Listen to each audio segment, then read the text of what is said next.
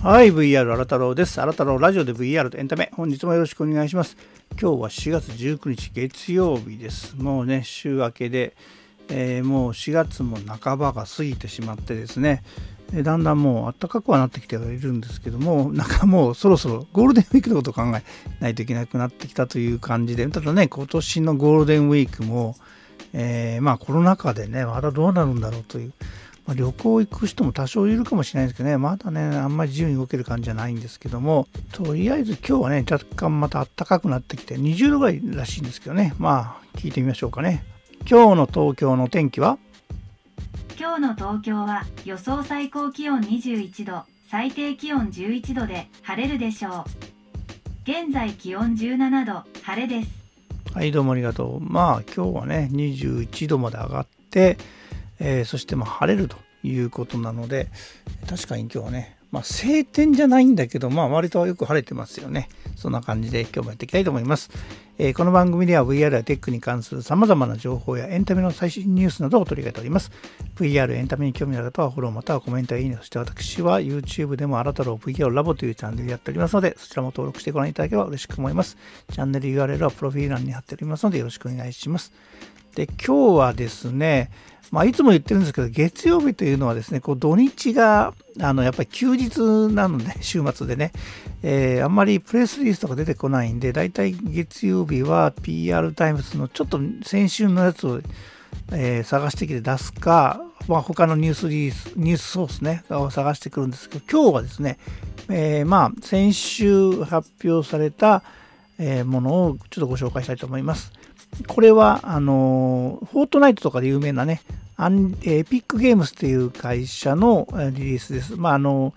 今ちょっと言い言いかけて間違ったけど、なんだっけ？いや、アンリアルエンジンか。アンリアルエンジンというもので、えー、まあ、ゲーム開発するね、ツールを彼ら出してて、まあ、世界的にシェアも高いと思うんですけどね、その、まあ、一新しいモジュールっていうのかな、その、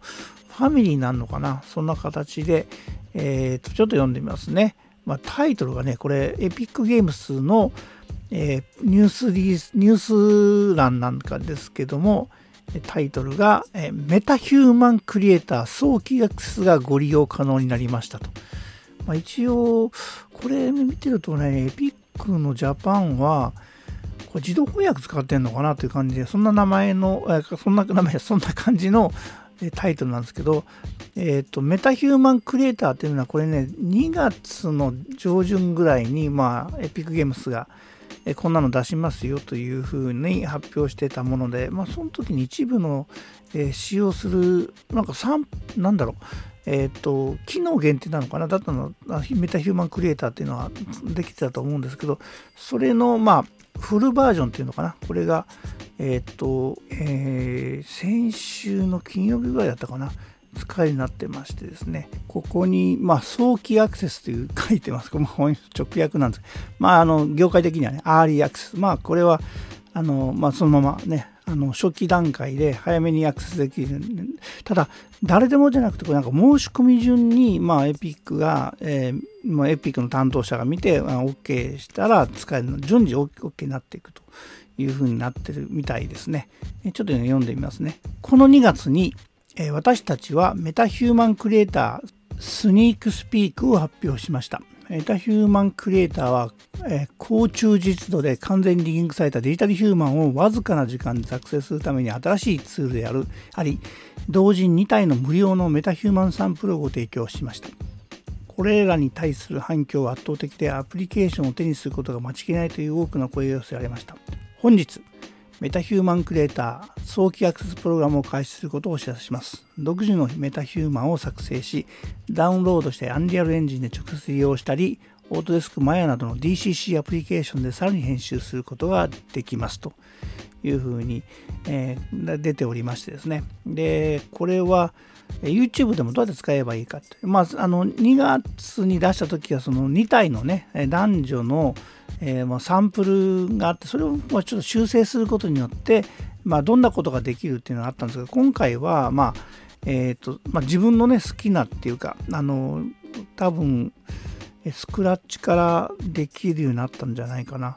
で、まあ、実際にこれはアンリアルエンジンの中で、まあまあ、編集したりとかねそれからまあオートデスクマヤとかねあの 3DCG のね外部のもので、作ったあのまあ、まあ、もともと人間の素体みたいなのがあるのかな？これで、えー、いろいろと編集することができますよということで、えもうすでにね、何人かが手に入れていろいろとこんなこと作ってみたと。早速やったりとかしてますけども、で、もともとこの、えー、まあ、デジタルヒューマンとか、まあ、これメタヒューマンって名前ですけど、デジタルヒューマン、デジタルで作る人間キャラクターっていう、しかもこれは、えー、あの、アニメチックなもんじゃなくて、フォトリアル、つまりもうあの実写の人間そっくり作っちゃうというツールで、まあ、デジタルまあ、そういうのがデジタルヒューマンっていうんですけども、えー、それで、まあ、作業にね、関わる時間は、まあ、わずか1時間以内というふうに言ってますけども、えーとまあ、これにはね、あのいろんなあの基礎的な技術を持った会社を、このエピックゲームスがね、買収して、で、まあ、それらのものを使って、まあ、フェイシャルキャプチャー、まあ、顔の表面をね、あのキャプチャーする技術とか、えそういったものをいろんなま組み合わせで作られているということで、えっ、ー、とね、まあ、まあ、大体デジタルヒューマンというか、ヒューマン人間キャラ作るのに、まあ、数週間とか、下手すら数ヶ月かかったりとかするんですけど、このツールを使えば1時間以内で作成できるということで、まあリアルなね、ゲームもなんか出てくるキャラクターって最近すごくリアルになってますけど、そういったものはあっという間にできてしまいますよということになっていてですね、であと今回のそのアーリーアクセスのプログラム、まあ、すみません、早期アクセスとか言ったりしますけど、同じものですね。アーリーアクセスのえプログラムに50体以上の、ね、既存ヒューマンデジタルヒューマンが、えーと、配布されているということです。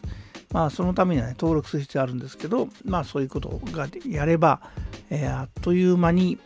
まあ、デジタル上の、ね、コンピューター上で人間のキャラクターが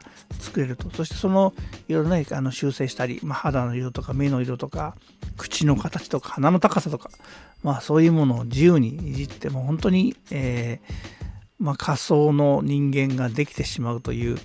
まあね、クリエイターにとってみては、まあ、作る方にとってみては朗報ですけど、それを専門にやってる人たちから見ればね、まあ、自分の個性うんぬんじゃなくてもうねコンピューターが作っちゃうわけだから大変なことになりますけど、まあまあ、超えることによってゲームのクオリティをね要は、まあ、あの数週間とかかかったものが1時間とかなっていくとそんだけコストが下がるわけですからまあいろいろとゲームのね開発もしやすくなってくるかでもねこういうものは大体他の分ねかける時間が増えたりとかするんで、えー、まあどういうふうになっていくのかと思いますけどまあなかなか、えー、恐ろしいツールが出てきたなという感じがいたします。えー、本日はあのエピックゲームですね。あのフォートナイトとか、えー、他のゲームエンジン、あのアンリアルエンジンとか作ってるその会社が新しいツールとして、えー、メタヒューマンクリエイターという、まあ、デジタルヒューマンを作るためのツール、これが、まあ、早期アクセス、まあ、アーリーアクセスと呼んでいたりするんですけど、あのまあ、開発者向けにね、公開になりましたと。これ、あのど,、まあ、どんなもんできるかって YouTube の動画が上がってましたんで、それを貼ってますので、それも、ま、見てください、興味のある方は。ということで、またお会いいたしましょう。See you!